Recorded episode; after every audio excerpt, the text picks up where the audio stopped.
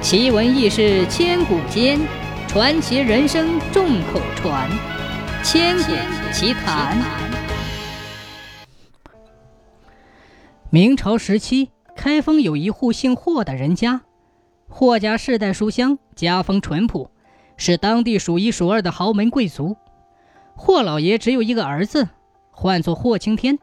作为家中的独子，霍青天从小被寄予了很高的厚望。他也十分争气，一直用功读书。可一场突如其来的变故，让他彻底改变了命运。霍青天十六岁那年，父母忽然患病暴毙，家产也被其亲戚哄抢而光。失去一切的他，流落街头，险些被饿死。直到一年冬天，城外寺庙的住持和尚见到了他，将其领回了寺庙。住持说他很有慧根。就劝他剃度出家。霍青天对红尘没有什么好留恋的，便同意了。自那以后，他便成了寺中吃斋念佛的和尚。可这种情况并未持续太久。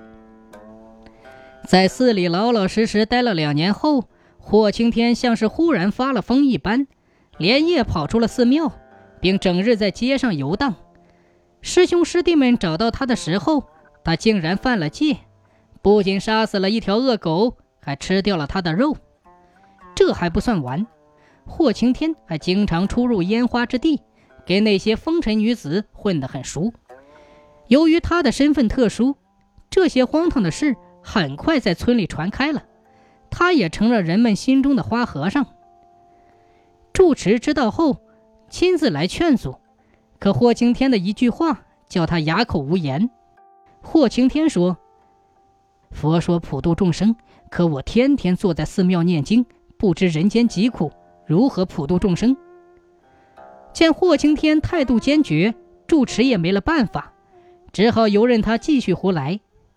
可霍青天虽然被称为花和尚，却从未干过任何违法乱纪的事，甚至经常带着一群乞丐去找正经工作，帮助有困难的百姓排忧解难。也正是如此。他在村里的名声也慢慢好了起来。在这期间，霍青天认识了一个名叫林诗吟的美妇人。林诗吟虽然长得美，却是个苦命人。其父母早逝，好不容易托媒人说了一门婚事。男方是个姓刘的渔夫，为人忠厚老实，对林诗吟也很好，家庭条件也不错。结果两人还没结婚。刘渔夫便出了意外去世了。这件事对林诗音的打击很大，他也因此陷入了悲痛之中，一直走不出来。直到遇见了霍青天，霍青天也不客气，经常到他家去蹭饭，说一些晦涩难懂的道理。不过每次听他说完，林诗吟的心情就会好很多。这一年夏天，天气燥热。林诗吟在床上翻来覆去的睡不着，浑身的衣服被汗水浸湿了。为了解暑，他收拾了东西，来到郊外的一个小池塘边。那池塘不大，且十分隐秘，是林诗吟有一次出门挖野菜的时候无意间发现的。见四下无人，林诗吟便拿着毛巾跳进了水里。冰凉的池水十分舒服，也叫人清醒了许多。可就在这时，他忽然听到有人在呼唤他。那声音一开始很模糊，他竖起耳朵，并慢慢朝池塘的深处走去，声音也渐渐清晰起来：“诗吟，我在这儿，你快过来。”可林诗吟还是听得出是自己死去的未婚夫刘渔夫的声音。与此同时，他的面前竟然出现了一道人影。看身形，正是刘渔夫。林诗吟激动万分，并疯狂地朝前跑去。可就在这时，池塘边却突然出现一个人。他跳进水里，并迅速地走到林诗吟身旁，两手拽住他的胳膊，直接将其拖进了岸边的一个草丛。林诗吟反应过来，发现将自己拖上岸的竟是花和尚霍青天。他猛地反应过来。并尖叫捂住自己的身子。想到花和尚经常出入烟花之地，林诗吟心中惊恐，并连连向后退去。怎料霍青天再次扑倒了他，并凑到他耳边说：“别怕，我这是在救你。你回头看水里是什么？”霍青天眼神清明，还将身上的衣服披到了林诗吟的身上。他这才放下心来，并顺着霍青天指着方向看。在昏暗的月光下，他看到了一个浑身腐烂、肿胀的人，正漂浮在水面上，四下张望，像是在寻找什么。霍青天告诉他，那是一个淹死鬼，已经在这里困了好几年，一直没法投胎。他前不久才注意到，不过还没来得及打捞尸体，帮其超度。经过一番交流之后，林诗隐终于晓得霍青天变成花和尚的原因。原来，在寺庙的一天夜里，他做了一个奇怪的梦。梦里，他见到了地藏王菩萨，也就是在地狱解救芸芸众生的那位。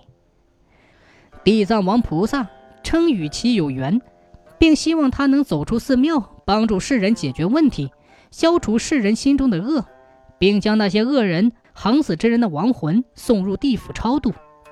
霍青天点头答应。结果第二天醒来。他发现自己竟然能看到飘荡在人间的亡魂，甚至能看穿人心中的欲望。自那以后，他为帮助世人，才总干一些奇怪的事，让人觉得他疯癫癫的。至于之前他吃的那条恶狗，他生前咬死了三个无辜之人，若继续放任，只会让其伤害更多的人。将其吃掉，也是超度他的亡魂。这是地藏王菩萨在梦里告诉他的。至于经常出入烟花之地，是因为那里积存了太大的怨气。人们来到此处后，将怨气全部留在这里，导致出现了许多孤魂有鬼。若是放任不管，吸收太多怨气，他们会变成厉鬼，危害人间。到烟花之地，除了帮助那些迷途少女答疑解惑之外，还是为了超度其中的一些亡魂，消除怨气。得知真相后。林诗吟大受震惊，对其很是佩服。第二天一早，在他的帮助下，霍青天顺利地捞出水中的尸体，并念经帮其超度。自那以后，水中淹死的鬼就再也没出现过。至于霍青天，他一生再未回过寺庙，而是一直在外游历，多行善事，帮助世人。